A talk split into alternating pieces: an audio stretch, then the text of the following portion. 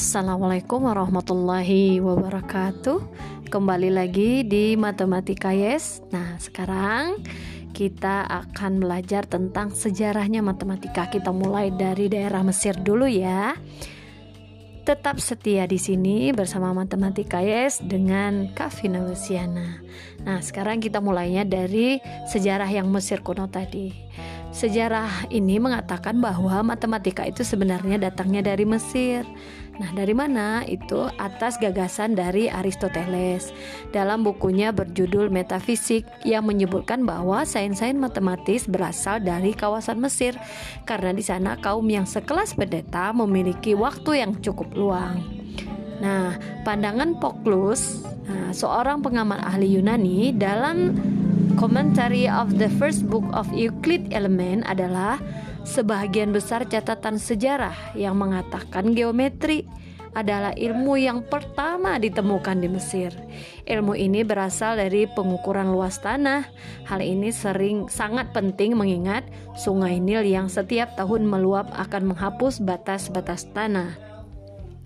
Nah, dari pendapat dia atas yang disimpulkan bahwa matematika di Mesir muncul akibat kebutuhan-kebutuhan praktis peradaban Mesir yang terdapat di sepanjang Sungai Nil yang setiap tahunnya banjir menyebabkan lahan bertambah dan berkurang. Aturan geometri sederhana dipakai untuk menemukan batas-batas ladang dan daya tampung lumbung.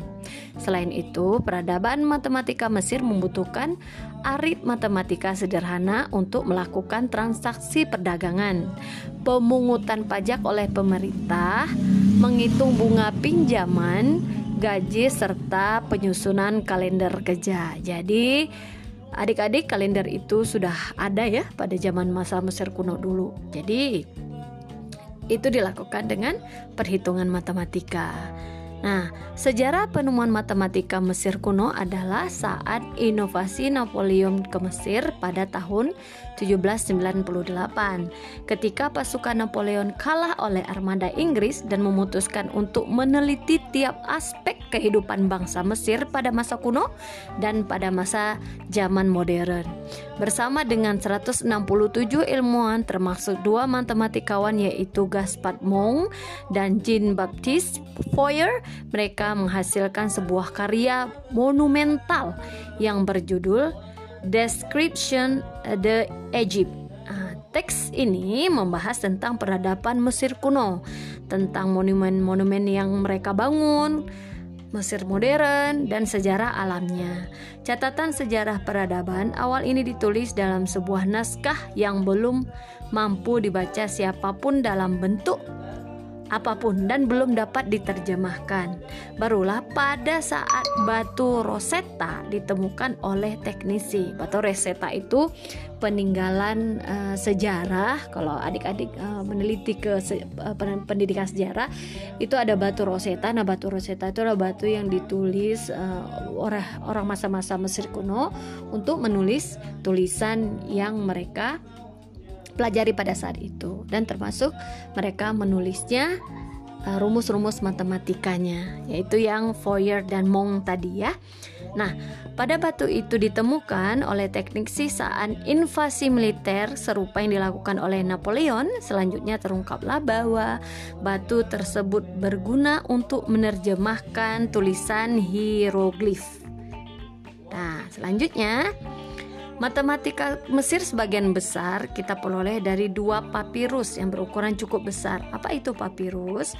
Papirus adalah alat tulis sederhana yang berasal dari kulit batang pohon yang dikeringkan dan dianyam sehingga dapat digunakan untuk menulis. Sumber lain mengatakan papirus adalah satu lembar atau media yang digunakan oleh orang-orang masa lalu untuk mendokumentasi sesuatu dalam bentuk gambar dan tulisan. Dua papirus besar yang membuka sejarah tentang matematika Mesir adalah papirus Rin dan papirus Gelosnichev yang lebih dikenal dengan papirus Moskow.